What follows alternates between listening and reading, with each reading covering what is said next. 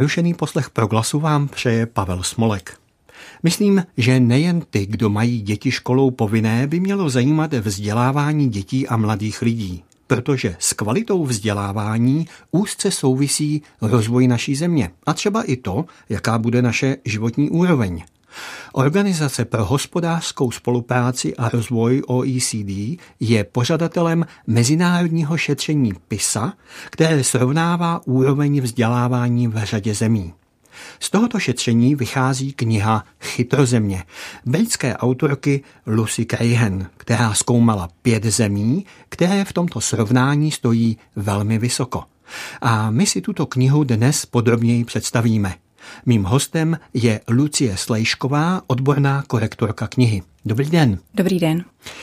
Autorka ve své knize píše, cituji, Chtěla jsem pochopit, jak můžou vzdělávací systémy fungovat lépe, jakým způsobem můžou žákům poskytovat podporu, aby se jim lépe dařilo a měli lepší příležitosti, aniž by přitom trpěli učitelé. Odpovědi jsem se vydala hledat za hranice. Jak se ale dá poznat, které země si vedou lépe? Existuje nějaká objektivní měřítka, pomocí níž lze výsledky vzdělávání v různých zemích srovnávat? A měly by nás takové výsledky zajímat? Eh, pojďme si teď tedy říci pár slov o autorce knihy Chytrozemě Lucy Crahan. Kdo to vlastně je? Lucy Crahan je mladá energická žena, pracuje na London's Global University a věnuje se vlastně celý svůj profesní život vzdělávání. Původem je učitelka, uh, učitelka přírodních věd a psychologie, vyučovala na střední škole, takže má zkušenosti s praxí. To nebývá úplně obvyklé, že výzkumník má tuto zkušenost a to je určitě pro ní velká přidaná hodnota. V současné době se ale eh, věnuje vzdělávání a vzdělávací politice, už nevyučuje, je nezávislou konzultantkou a vy jste zmínil její knížku, ona mimochodem získala uh, řadu ocenění, je to jedna z knih uh, The Economist. Uh, vyšla v roce 2016, takže vlastně už je trošku starší. Nicméně to, co se v ní píše, je stále velmi aktuální.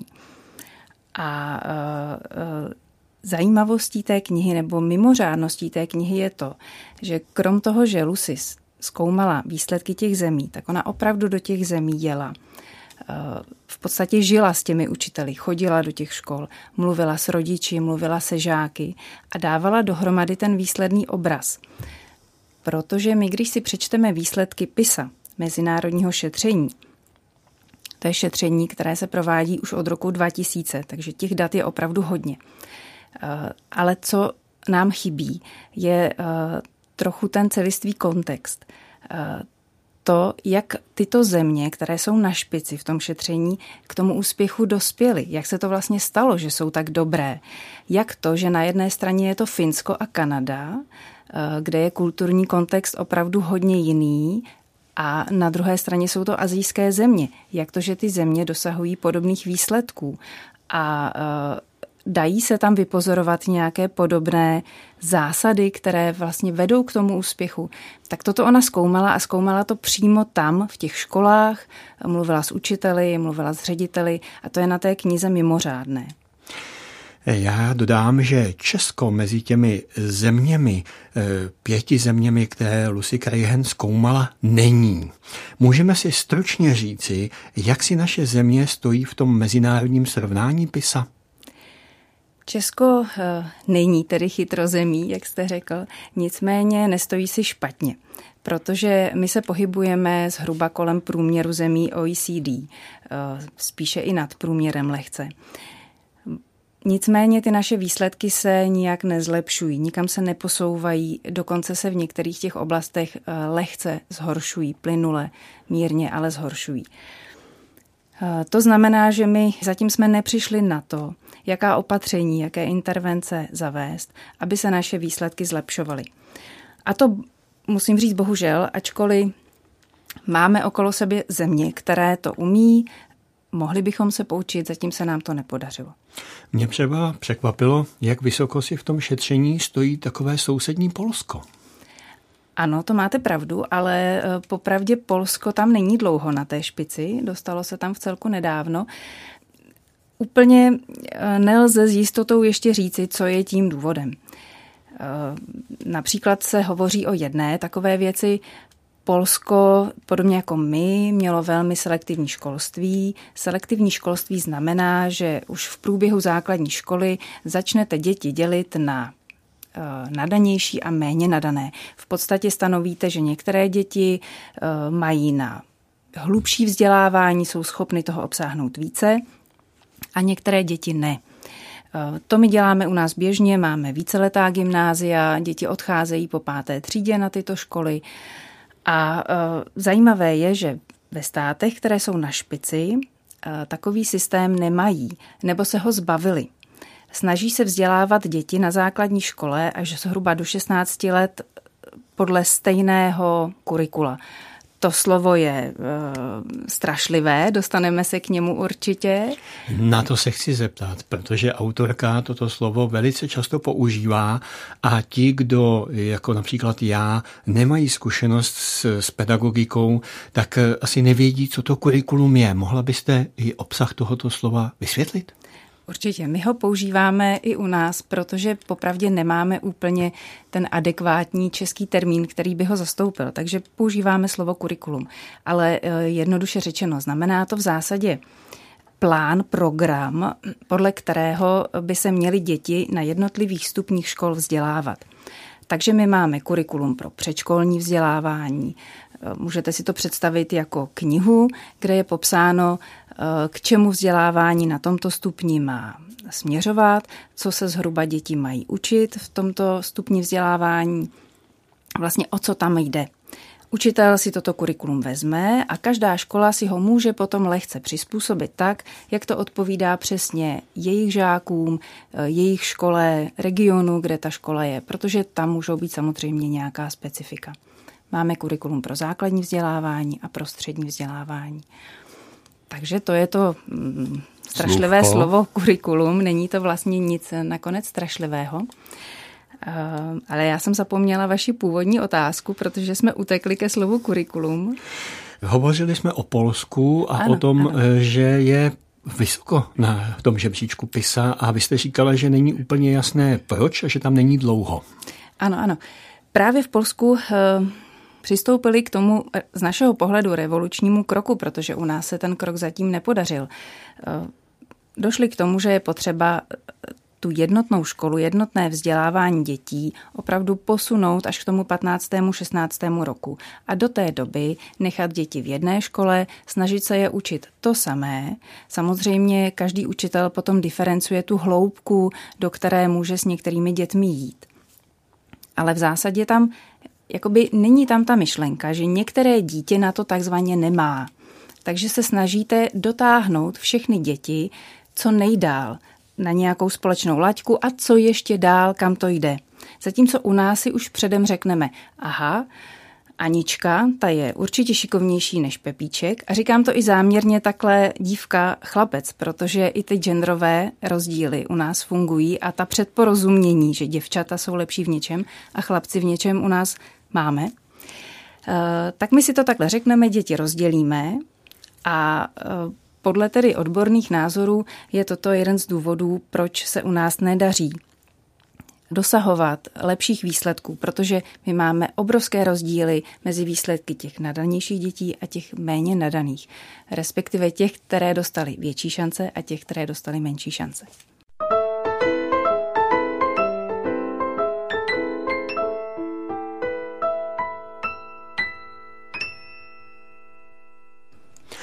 Na Proglasu posloucháte pořad na stole je téma a hovoříme s Lucí Slejškovou, odbornou korektorkou knihy Chytrozemě britské autorky Lucy Crahen.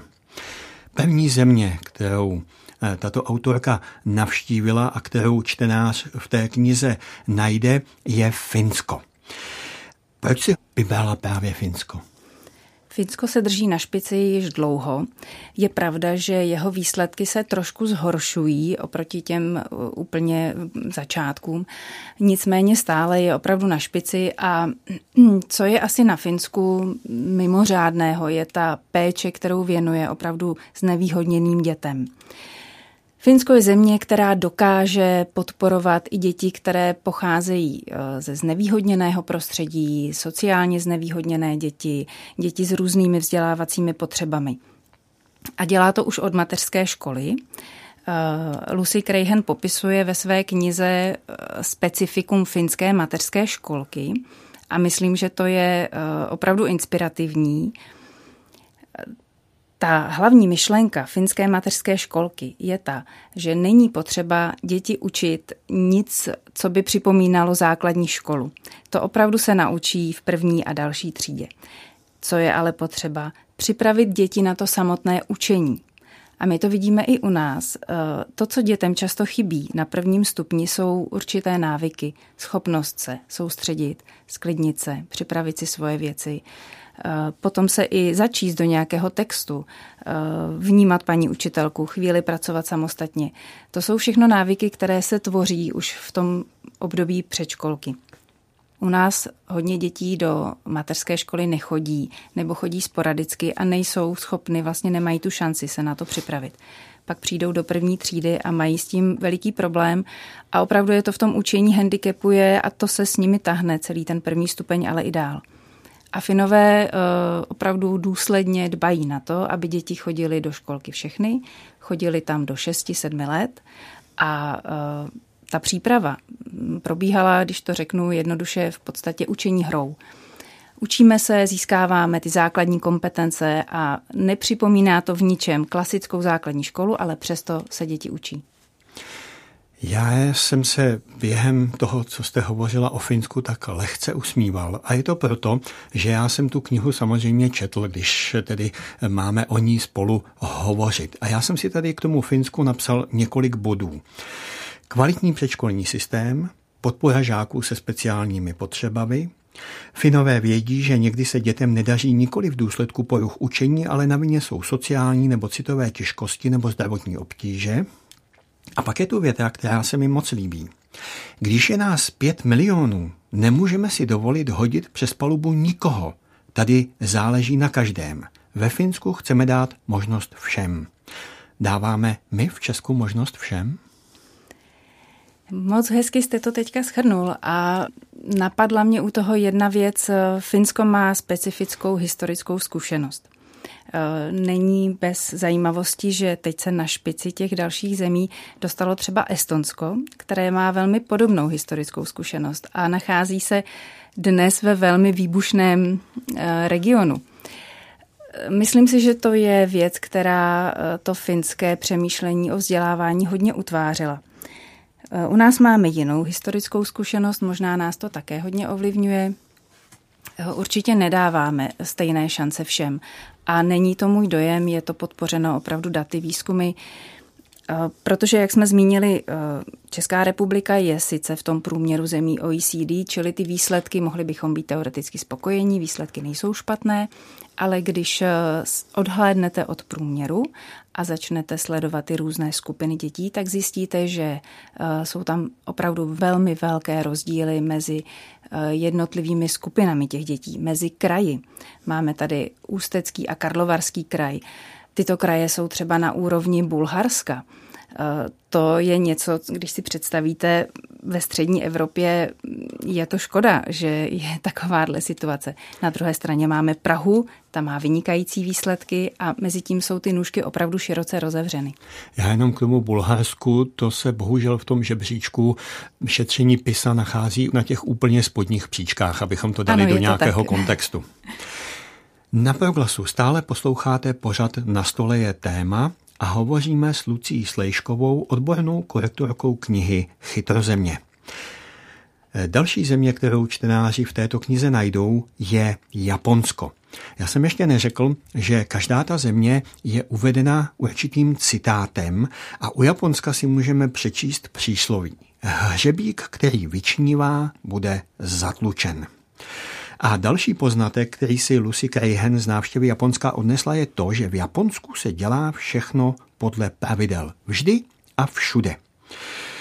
A tady bych eh, jak si chtěl ukázat, jak je důležité občas vyhlédnout z té naší bubliny a podívat se trošku kousek dál, protože Důvodem je význam, který se v japonské kultuře přikládá gaman. A teď cituji z knihy. Tento termín pochází ze zen buddhismu a znamená trpělivé a důstojné snášení zdánlivě nesnesitelného. Gaman se má také uplatňovat v souvislosti s ohromnými výkyvy teplot v japonských školních budovách. S výjimkou úplného severu japonské školy nemají topení ani klimatizaci. A autorka píše, v zimě se teplota ve městě, které jsem navštívila, pohybovala od 2 stupňů Celzia v noci po rekordních 10 stupňů přes den. A děti mají nařízeno, jaké oblečení mají do školy nosit. To je jenom taková malá ukázka eh, k tomu, jak byli někteří učitelé a ředitelé rozezleni, když vláda řekla, že když by byla energetická krize, že by bylo dobře asi trošku šetřit a v těch školách topit asi jenom na 19 stupňů. A mě na Japonsku asi nejvíc zaujalo to, že uspět může každý, tedy přesně to, o čem jste před chvílí hovořila že všechny ty děti jsou vedeny k tomu, aby zvládly to kurikulum, které je stejné pro všechny ty žáky do těch 15 let věku. Jak to vidíte vy? Ano, je to přesně ten klíčový rozdíl Japonsko, například Japonsko versus Česká republika, ale týká se to i jiných zemí. Kromě PISA šetření existuje například šetření TALIS. To je šetření, které probíhá mezi učiteli a zkoumá, jak si učitelé věří v tom, že dokáží žáky naučit dané věci nebo motivovat je a tak dále. A Česká republika v tomto parametru eh, opravdu velmi selhává. Čeští učitelé si nevěří, mají pocit, že nezvládnou děti naučit to, co je potřeba, že je nedokáží motivovat, že si neumí poradit s některými kázeňskými problémy. To procento těch učitelů je velmi vysoké oproti těm zemím, které jsou na špici, kde učitelé si důvěřují v těchto věcech. A ono se to promítá, to je opravdu podloženo daty, promítá se to potom do toho, jak si věří ti žáci. Takže vy, když jako učitel jste sebevědomí, jste spokojený v té škole, eh, máte pocit, že se vám daří, Eh, úplně jinak přistupujete k těm žákům. Navíc podporujete i u nich to takzvané růstové myšlení. To je určitý parametr, který se teď už i v PISA testech opravdu zkoumá. Eh, je to v podstatě to, nakolik si ten žák věří, že se může zlepšovat, že jeho inteligence není neměná, ale může na ní pracovat, může dosáhnout toho samého, co jeho kamarád například. Čeští žáci mají spíše fixní myšlení. To znamená, eh, podporuje se v nich ta představa, že jejich inteligence je daná, příliš se nemůže zlepšovat. V zásadě, i když se budou snažit, tak protože mají nějaké IQ, tak už se nemohou posunout. A řada učitelů eh, je nedokáže eh, podporovat v tom, aby si věřili víc. A to je důvod, proč se čeští žáci také tolik neposouvají a ty naše výsledky se nezlepšují. Jeden z mnoha důvodů. Já jsem si ještě u Japonska poznamenal eh, několik věcí, ale protože eh, nemáme tolik času, tak eh, si vyberu jenom jednu. A to je to, že v Japonsku učitelé učí přibližně 17,7 hodin týdně, což je přibližně 3,5 hodiny denně. A pro japonské učitele a učitelky na primárních školách platí, že jejich kurikulum pro každý předmět je úzké, ale jde do hloubky. Jak je tomu u nás? Kolik hodin týdně asi odučí učitel na základní, případně střední škole a jak je nastavené to naše kurikulum třeba v porovnání s Japonskem? Tak určitě čeští učitelé učí, mají větší tu povinnost vyučovací než japonští učitelé. Ale narážíte přesně na ten problém, je to samozřejmě veliká výhoda, pokud učitel má nižší vyučovací povinnost, má víc, více prostoru pro plánování výuky, ale také, a to mě zaujalo na Japonsku, například na vyhodnocování té výuky spolu s kolegy protože eh, Lucy Crahen popisuje japonskou praxi, která probíhá například na všech základních školách. A je to z mého pohledu opravdu mimořádný nástroj, který učitelům velmi pomáhá. Jsou to takzvané lesson studies – Eh, můžeme si to představit velice jednoduše. Skupina učitelů společně naplánuje hodinu. Ano, musí na to mít čas, to jste zmínil, oni na to čas mají. hodinu společně naplánují, řeknou si, čeho chtějí dosáhnout, jakými metodami, co budou s žáky probírat. Jeden z učitelů pak tu hodinu předvede a ostatní ho nejenom, že pozorují, ale dokonce natáčí na video úplně vidím, jak my se osypeme a jak bychom se tohoto báli, ale ta výhoda té kolektivní spolupráce, kdy to nedělá jeden učitel a druhý, který se v tom neangažoval, ho jenom natáčí a pak ho hodnotí. To je samozřejmě nepříjemné, ale tady opravdu oni to dělají společně. Potom to společně rozeberou.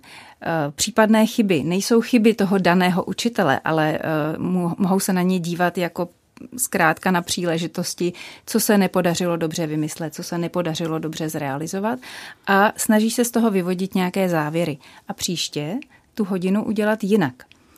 Co nefungovalo, zlepšit, změnit. Eh, ti učitelé se tímto strašně opravdu velice, velice moc posouvají.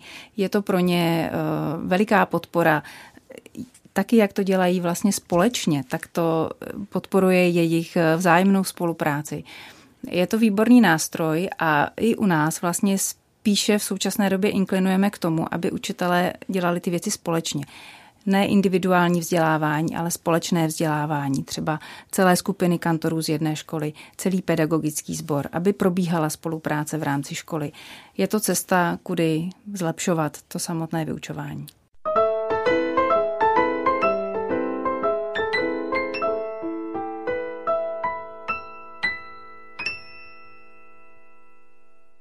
Pořadu na stole téma hovoříme s Lucí Slejškovou o knize Chytrozemě britské autorky Lucy Crahan. A další země, kterou čtenáři v té knize najdou a kterou my si představíme, je Singapur.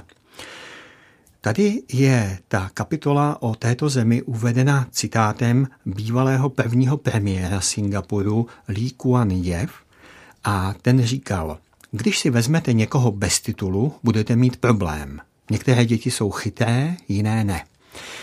Tady narážíme na to, o čem jsme teď hovořili, a to na to, že v Singapuru ty děti se rozřazují eh, v rámci toho vzdělávání už relativně velmi brzy a ten systém školský je vzájemně neprostupný. To znamená, že ty děti, které jaksi mají na první pohled na to, že mohou studovat třeba na univerzitě, tak se na tu univerzitu dostanou a ty děti, které jdou do nějakého praktického školství, tak nemají v podstatě šanci se ani později už na tu univerzitu dostat a přesto Singapur dosahuje velmi dobrých výsledků v šetření PISA. Jak je to možné?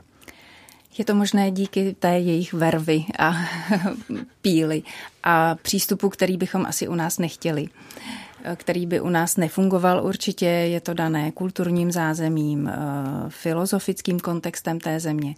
Ale je potřeba říci, že už i v Singapuru v současné době probíhají eh, vlastně snahy o to selekci zmírnit nebo odstranit, protože popravdě to má nakonec negativní vliv na spokojenost těch dětí rodiče s tím nejsou spokojeni, vnímají, že děti jsou stresované, že je tam opravdu velký tlak na výkon.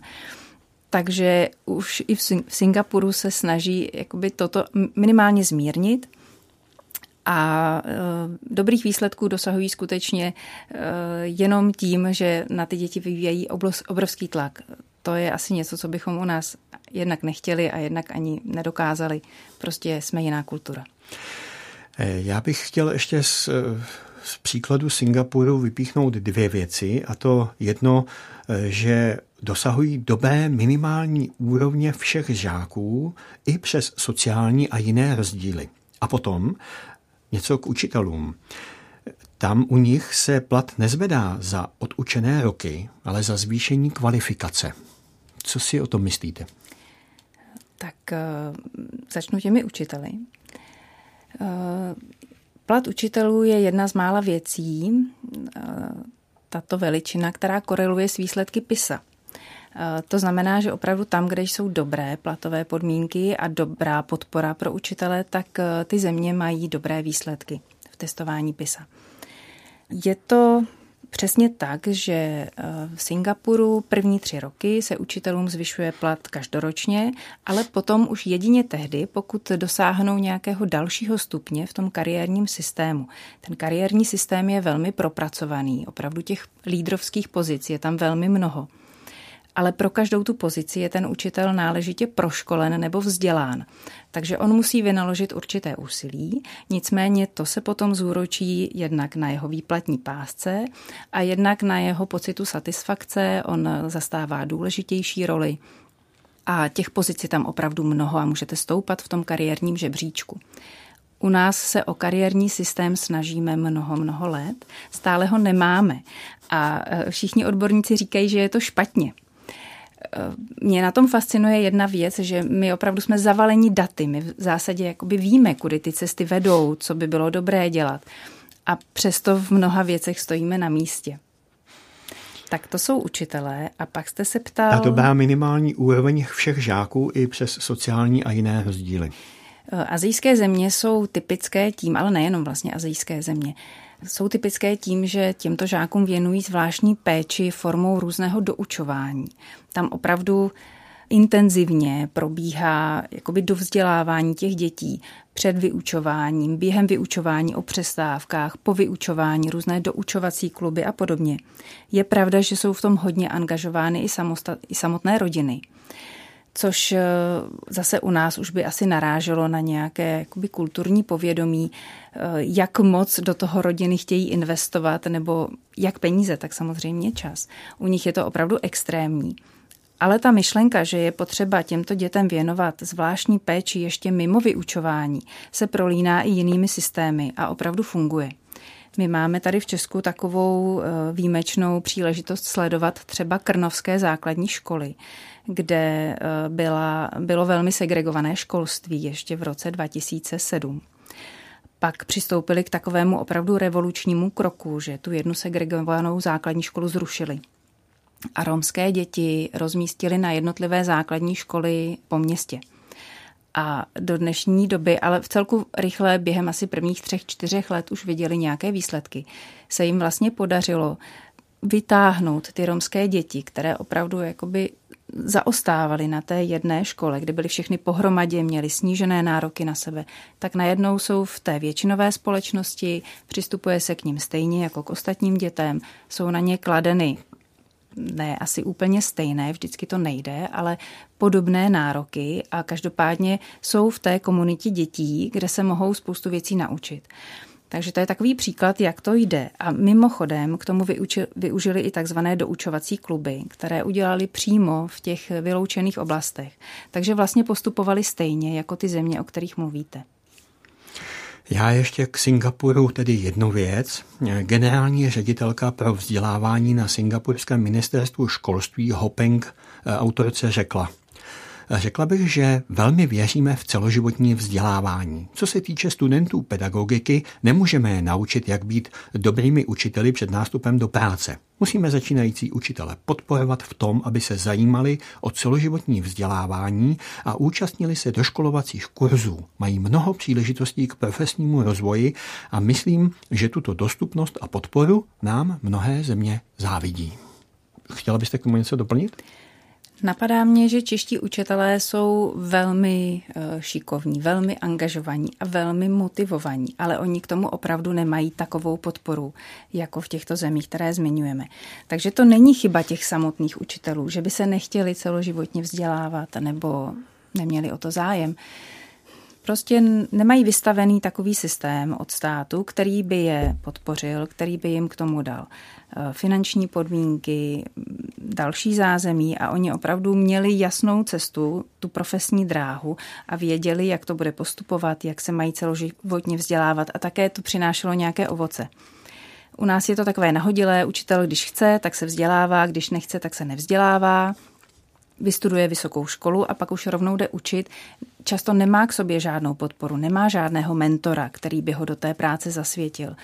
To jsou opravdu těžké vstupní podmínky, takže nemají to lehké čeští učitelé a zasloužili by si lepší podporu a promítlo by se to i do lepších výsledků dětí.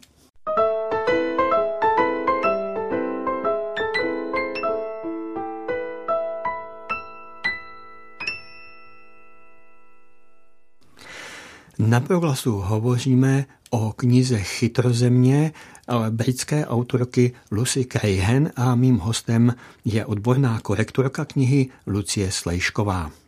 My se teď dostáváme k Číně, která je zvláštní, bych řekl tím, že to šetření PISA neprobíhalo v celé té zemi, v celé Číně, ale pouze v Šanghaji.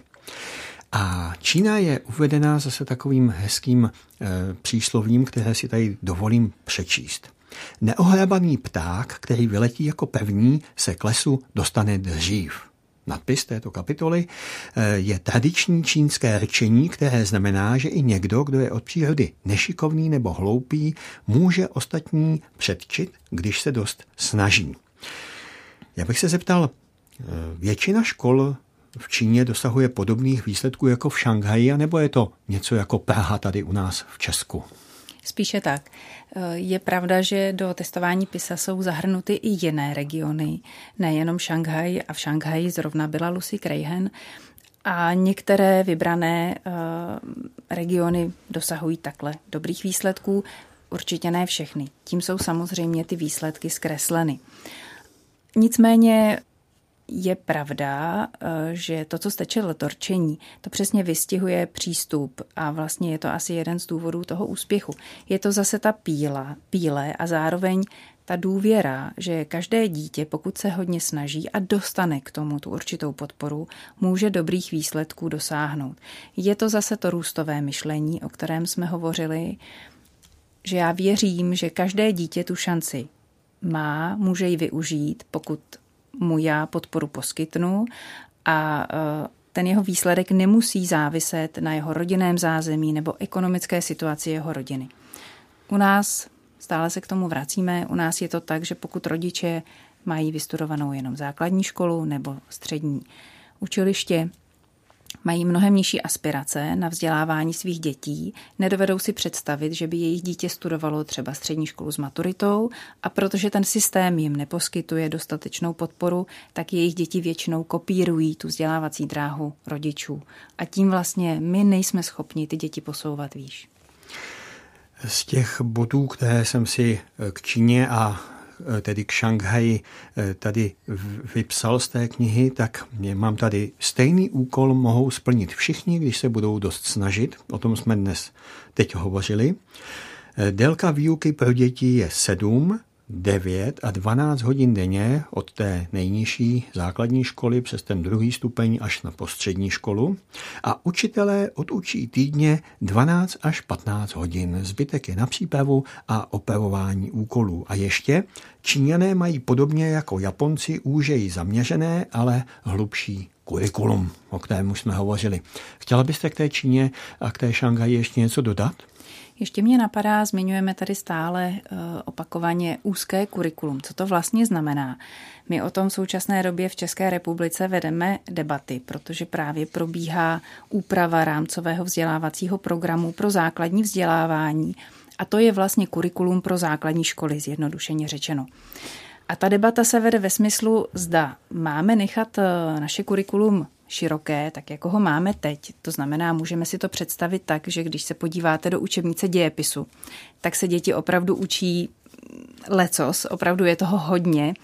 Já, když se učím se svou dcerou dějepis, tak mám pocit, že nejprve si to musím sama nastudovat a potom jsem schopná se s ní to doučit. A nebo jestli ta cesta vede spíše tím, že ubereme na tématech a dovolíme si potom s těmi žáky jít více do hloubky, protože na to máme více prostoru. A tu hloubku volit podle toho, jaké děti zrovna mám ve třídě. Eh, a ještě uvnitř té třídy mohu nějakým způsobem diferenciovat. Některé děti půjdou více, některé méně, některé zaměstnám eh, složitějšími úkoly, některé méně složitými. Eh, je vidět, že řada těch zemí, které jsou na špici a ostatně je to i ta jedna společná zásada, kterou Lucy Crahen na konci knihy formuluje jako klíč k úspěchu, je právě to úzké kurikulum. U nás o tom debatujeme, můžeme doufat, že k tomu povede ta naše cesta a že to bude tedy také klíč k úspěchu.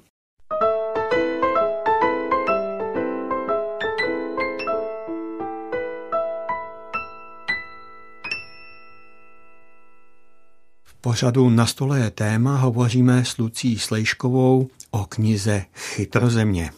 A poslední kniha, kterou autorka eh, navštívila, byla Kanada. A tady je zajímavé, že to je země, kde se poměrně hodně lidí každoročně přistěhuje do Kanady z různých koutů světa, z Evropy, z Ázie. A ředitelé škol a distriktů v Kanadě, podobně jako ve Finsku, uznávají, že pomoc žákům, pro které je učení nejtěžší, je náročná práce vyžadující další specializaci. Máme mi u nás tak rozvinutou podporu právě těch žáků, kteří nějakým způsobem zaostávají? Máme ten princip inkluze, to znamená, ano. že eh, děti, které mají nějaké zvláštní eh, vzdělávací potřeby, se snažíme začlenit do toho hlavního vzdělávacího proudu.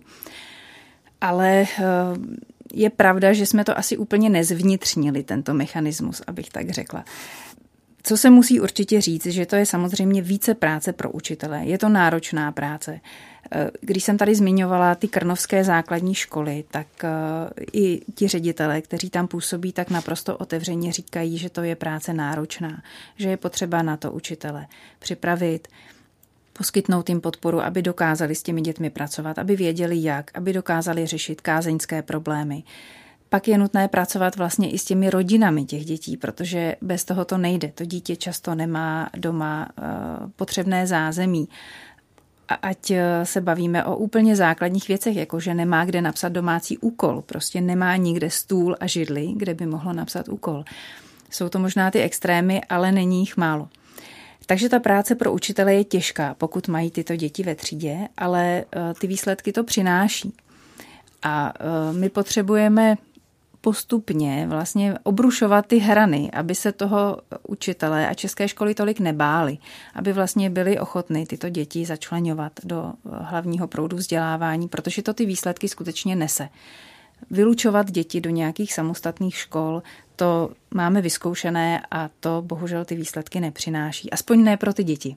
Přináší to výsledky pro tu elitu, ale ne pro ty děti, o kterých se bavíme. Pro všechny děti, abychom Nakonec, řekli. ano. My už jsme hovořili o e, jaksi odměňování učitelů, ale další velice důležitá jaksi otázka je financování škol. A mě v Kanadě zaujalo, že financování škol je stejné pro všechny regiony. Je tomu taky u nás? My vlastně máme hodně decentralizované školství. Ten systém je decentralizovaný, takže financování škol běží v rámci krajů. Samozřejmě pražský region eh, bude na tom jinak než karlovarský nebo ústecký, když jsem zmínila tyto eh, dva, dva kraje, když to tak řeknu, dva extrémy toho spektra. Takže ta podpora v těchto regionech, které mají větší podíl žáků s různými specifickými potřebami nebo jsou tam vyloučené lokality, by měla být větší a to i samozřejmě finanční. K tomu úplně nedochází. Máme v tomhle velké rezervy. A ta cesta vede skutečně to slovo pozitivní diskriminace není u nás asi populární a e, teď to nemyslím nějak špatně, ale skutečně, jestli chceme ty děti někam posunout, tak je potřeba jim věnovat větší péči. A to na úrovni školy, na úrovni celého regionu, na úrovni kraje. Prostě ta péče pro děti i pro učitele musí být zvýšená, protože jinak to nelze překlenout. Na Kanadě mě ještě zaujalo, že tam mají rozvinutou a propracovanou odbornou pomoc žákům, kterým učení nejde. Ano, jsou to ty mechanismy toho různého doučování. E, tam je opravdu běžné, že i o přestávce, po vyučování, paní učitelka si vezme skupinu dětí a přímo to, co konkrétně ten den dělali, s nimi dotáhne, e, dovysvětlí, děti mají možnost se to doučit. U nás na to učitelé nemají prostor, nemají na to, není to zafinancováno, e, není na to prostor v rozvrhu. E, nemáme dostatek e, dalšího podporného personálu, který by vlastně na té škole působil. My bychom potřebovali multioborové týmy, které v té Kanadě i jinde jsou v celku běžné, kdy se o ty děti stará nejenom učitel, ale je tam školní psycholog, tak to dejme tomu v Česku už máme v celku nějak zavedené ale je to třeba i sociální pedagog, někdy je to dokonce lékař nebo spolupráce s lékařem. Prostě ten tým je složený ze všech možných profesí, které jsou schopny tomu dítěti poskytnout podporu tak, jak právě potřebuje. Je to náročné, je to náročné časově finančně, ale znovu musím zopakovat, že to ty výsledky nese. My jsme si probrali všech pět zemí, které Lucy Crahan eh, v rámci svého šetření navštívila. A ona na závěr té knihy schrnuje ty své poznatky do takových pěti bodů. Já bych byl rád, kdybychom si je teď eh, jeden po druhém prošli a třeba i je stručně okomentovali. Takže první zásada. Na formální učení děti připravte. To je to, co, o čem jsme asi hovořili třeba o tom Finsku, o těch jejich školkách. Ano, znamená to, že my potřebujeme, aby dítě, když přijde do první třídy, zvládalo základní kompetence a dovednosti a bylo vlastně na to samotné učení připravené. A uh, já dám takový příklad ze života. Uh, často chodí naše děti do, do mateřské školy, do toho předškolního ročníku, který je povinný a nosí domů ty pracovní listy, které, když se na ně podíváte, vypadají téměř stejně jako z první třídy. Ty děti tam dělají už uh, náročné úkoly, už je to akademické vzdělávání, učí se počítat, někdy se dokonce učí přepisovat písmenka, ale to tím nemyslíme, tou přípravou na to samotné učení. Dítě, aby bylo schopno se učit, potřebuje k tomu dozrát. A úplně jako první potřebuje získat ty dovednosti, které ho připraví na učení. To znamená jak už jsem říkala, soustředit se, připravit si svoje věci, být chvíli sticha a poslouchat, eh, poslouchat paní učitelku tři minuty a nic neříct. To se zdá jako banalita, ale je to opravdu dovednost, kterou se dítě musí naučit a bez ní v té první třídě má potíže. A když tam přijde dítě, které toto neumí, tak paní učitelka ho musí nejprve tyto dovednosti vlastně doučovat a ne, nemůže se věnovat už tomu samotnému učení. Takže pak to dělá potíže. Druhá zásada. Koncipujte kurikula tak, aby je bylo možné dokonale zvládnout. Je to to takzvané úzké kurikulum, o kterém jsme mluvili. To znamená, eh, ta otázka stojí tak. Je lepší mít méně témat v kurikulu, eh, chtít po dětech jaksi menší penzum těch témat, ale moci jít více do hloubky, pokud mi to umožní ta skupina dětí. Eh, ukazuje se to jako vhodnější cesta. My jsme v posledních asi 50 let si spíše jakoby zvykli na, to, na ten elitářský přístup, snažit se do dětí, když to řeknu lidově, nadspat úplně všechno, ale eh, popravdě v nich toho potom mnoho nezůstane, protože ta témata se jedou povrchně a je to jak z rychlíku. Takže i logika věci dává prostě, že to, toto není dobrá cesta. Třetí zásada. Je lepší děti podporovat v náročných úkolech, než dělat ústupky. Jinými slovy, snažit se, aby všechny děti to úzké kurikulum zvládli. Přesně tak, ano, je to ta otázka selektivnosti školství. U nás je to citlivé téma, můžete číst pak takové ty titulky, že rodiče si víceletá gymnázia vzít nenechají a podobně. Je to těžké, jsme na to zvyklí, máme eh, ten, tu pozornost zaměřenou spíše na elity ale já věřím, že opravdu se daří více těm společnostem, které jsou schopny podporovat eh, všechny děti a vytáhnout ty děti, které to mají těžší a mají horší tu startovní čáru, vytáhnout je na nebo snažit se je vytáhnout na stejnou úroveň jako ty děti, které mají eh, ten start lepší, jednodušší. Takovým zemím si myslím, že se daří lépe. Takže ta jedna zásada, kterou Lucy Crahan formulovala, právě se týká toho, učme děti do 15-16 let společně, snažme se, aby měli společné kurikulum, nerozdělujme je a hlavně nepředjímejme, že Anička to zvládne lépe, už v první třídě to všichni víme, než Pepíček, protože on prostě se nedokáže soustředit a uh, nepočítá do pěti jako Anička. Ale po několika letech může Pepíček překvapit. Je to přesně tak a je to o té důvěře, že vy věříte, že on to zvládne, že mu dáte tu podporu a uh, ukazuje se v těch jiných zemích, že to jde, že to opravdu funguje, že to není jenom nějaká dobrá víra. Čtvrtá zásada. Přistupujte k učitelům jako k odborníkům. Ještě tady něco přečtu. Dbejte na to, aby noví učitelé měli nižší výukovou zátěž a měli prostor se setkávat s určeným mentorem, který má také sníženou výukovou zátěž. Veďte učitele k tomu, aby hodiny plánovali a hodnotili ve skupinkách, aby se tak všem z nich dostávalo pedagogické podpory a navzájem se od sebe učili. Co byste k tomu dodala? Myslím, že zvlášť v České republice je to klíčová věc, od které potřebujeme asi začít. Ehm, jak už jsem říkala, ti jednotliví učitelé jsou často velmi motivovaní, eh, chtějí se dál vzdělávat, eh, dělají tu práci rádi, často proto nemají vhodnou podporu a my potřebujeme vyrobit takový systém, který je opravdu všechny podpoří. Začínající učitel potřebuje mít méně těch hodin, potřebuje k sobě někoho, kdo ho tím provede, mentora, který na to má také nějaký čas vyčleněný, který se mu může věnovat a vlastně s ním zpočátku řešit všechny potíže. Potom se učitelé potřebují potkávat společně, potřebují vyhodnocovat to, co dělají, učit se od sebe navzájem. To zase vyžaduje finance a čas. A potřebují před sebou vidět nějakou vizi toho svého rozvoje. A to je ten kariérní řád, který nám chybí. A pátá zásada, a kontabilitu škol doplňujte s jejich podporou. Stimulujte prokazatelně dobré učitele a členy středního managementu ke spolupráci se školami, které mají problémy a k tomu, aby poskytovali pedagogické vedení ostatním zaměstnancům. Tady se vlastně říká, že a v některých těch školských systémech je to tak nastavené, že ti dobří učitelé přecházejí na jiné školy, aby vlastně je pozvedli, a nebo jiné dobré školy se věnují těm slabším školám a snaží se jim pomoci v tom, aby i oni se zlepšili. To je úplně geniální a jednoduchá myšlenka, která by jistě fungovala a v těchto zemích funguje. Když si to představíte, že máme školy třeba ve stejném regionu, to znamená, že řeší podobné situace, mají tam třeba stejně náročné žáky, ale v jedné škole se daří lépe a v druhé hůře.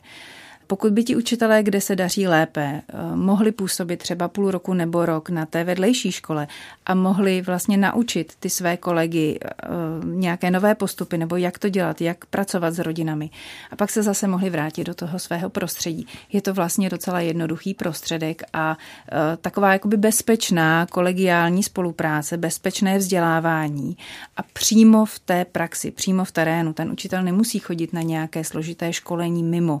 On potřebuje potřebuje tu podporu přímo uvnitř ve škole ve výuce. Ta kniha Chytré země je uvedena tak, že je určena učitelům, ale i rodinám. Co vlastně od školy očekáváme jako rodiče u nás v Česku? Tak to je těžká otázka. Myslím si, že eh, to mají rodiče různě. Eh, rodiče a možná se zase obloukem vrátím k tomu, jakou roli u nás hraje to rodinné zázemí. Protože když si vezmete rodiče dítěte, které uh, oni sami mají tu zkušenost, že prošli třeba jenom základní školou, tak oni opravdu od té školy neočekávají mnoho a v podstatě chtějí aby rychle to dítě začalo pracovat, aby neřešili nějaké problémy a byl klid. Uh, rodiny, kde jsou rodiče vysokoškoláci, eh, sami měli dobrou podporu, mají dobré zaměstnání, dobré eh, socioekonomické zázemí, mají samozřejmě mnohem větší aspirace. A my bychom potřebovali, aby ten, toto rodinné zázemí, ten rodinný vliv se trošku zmenšil, aby vlastně pro ty děti existovaly podobné šance navzdory tomu, jaké mají rodinné zázemí a mohla to jaksi vyrovnávat ta škola, to prostředí školní, kam oni denně dochází. Takže na otázku, co, ty rodi, co rodiče očekávají od školy, opravdu to bude asi různé. Eh, když se zamyslím nad sebou, tak eh, pro mě je důležité, aby ty děti byly spokojené, aby se nejenom něco učili, ale také vlastně se tam cítili dobře. To je také důležitá otázka, kterou v současné době řešíme a eh, když se vrátím k těm zemím, které jsou na špici, tak eh, z tohoto pohledu je pro mě třeba inspirativní Kanada, kde mám pocit, že se daří vyrovnávat eh, jak ten nárok na děti, eh, kde se jim neulevuje, je, je to přiměřeně náročné, ale zároveň se dbá na to, aby se ve škole cítili dobře a to vzdělávání probíhalo v nějaké bezpečné atmosféře, ne pod velkým tlakem, tak jako třeba vidíme trošku v těch azijských zemích. Dá se schrnout na závěr, co mají e, školní systémy v těch jednotlivých zemích, které jsou v knize Chytrozemě představené společného, a nebo jsou naopak tak rozdílné, že takové schrnutí není možné? Právě těch pět zásad, které jsme před chvilinkou komentovali, e, jsou jim všem společné, navzdory tomu kulturnímu kontextu, což je zajímavé, protože na začátku, když e, když se nad tím zamyslíte a vezmete si Singapur, Šanghaj na jedné straně, Finsko, Kanada na druhé, tak eh, si můžeme říct, že tam přece styčné body být nemohou. Přesto jsou, je to minimálně těchto pět zásad. Ale pokud bych to měla schrnout jedním slovem, tak je to opravdu ta péče o všechny žáky. Ta důvěra, že všichni žáci mohou dosáhnout nějakých výsledků, dobrých výsledků a že má smysl pracovat se všemi žáky a tahnout je na stejnou úroveň. Eh, zatímco u nás to povědomí nebo ta představa toho, jak s těmi dětmi pracovat, je jiná a vlastně příliš brzy ty děti začínáme škatulkovat na nadanější a méně nadané. Proč by si běžný posluchač, který nás třeba vydržel poslouchat skoro celou hodinu, měl tuto eh, knížku třeba přečíst Chytrozemě od Lucy Crahan, protože nepracuje ve školství? K čemu mu to může být dobré? Pokud to někdo vydržel až sem, tak eh, má jistě dobře nakročeno. Eh, dobrá zpráva je, že nemusí knížku jenom číst, ale může ji i poslouchat, protože nakladatelství Audiolibrix, které tu knížku vydalo, má také audioverzi, takže je možné si zpříjemnit poslech v autě nebo eh, v mém případě umytí nádobí například můžete knížku poslouchat. Ale proč by ji měl člověk číst nebo proč by se mu mohla líbit? Ta knížka není napsaná suchopárně je opravdu napsaná zajímavě. Je to taková, mm, takové detektivní čtení až, protože Lucy Crahan rozhodně píše velice zajímavým jazykem, je vtipná, eh, protože byla přímo v těch rodinách, přímo v eh, hodinách těch učitelů, tak tam popisuje spoustu zábavných historek, má spoustu zajímavých postřehů. Takže to není žádné suchopárné čtení a myslím si, že i pro rodiče, kteří přemýšlejí o vzdělávání svých dětí nebo vůbec o dětech, tak to může být eh, zajímavá inspirace. Na proglasu v pořadu na stole je téma jsme si představili knihu britské autorky Lucy Crahan Chytrozemě. Naším hostem byla Lucie Slejšková, odborná korektorka knihy. Já vám děkuji za rozhovor. Já děkuji za pozvání a přeji všem, kdo budou číst knížku, tak zajímavý zážitek. Od mikrofonu se loučí i váš dnešní průvodce, nepedagog Pavel Smolek. A na úplný závěr si dovolím z knihy Chytrozemě odcitovat. Tahle kniha není zamýšlená jako návod, jak vytvořit dokonalý systém. Doufám ale, že proskoumáním postupů a strategií některých z nejúspěšnějších školských systémů na světě jsem vám pomohla lépe porozumět, co by mohlo fungovat v tom vašem.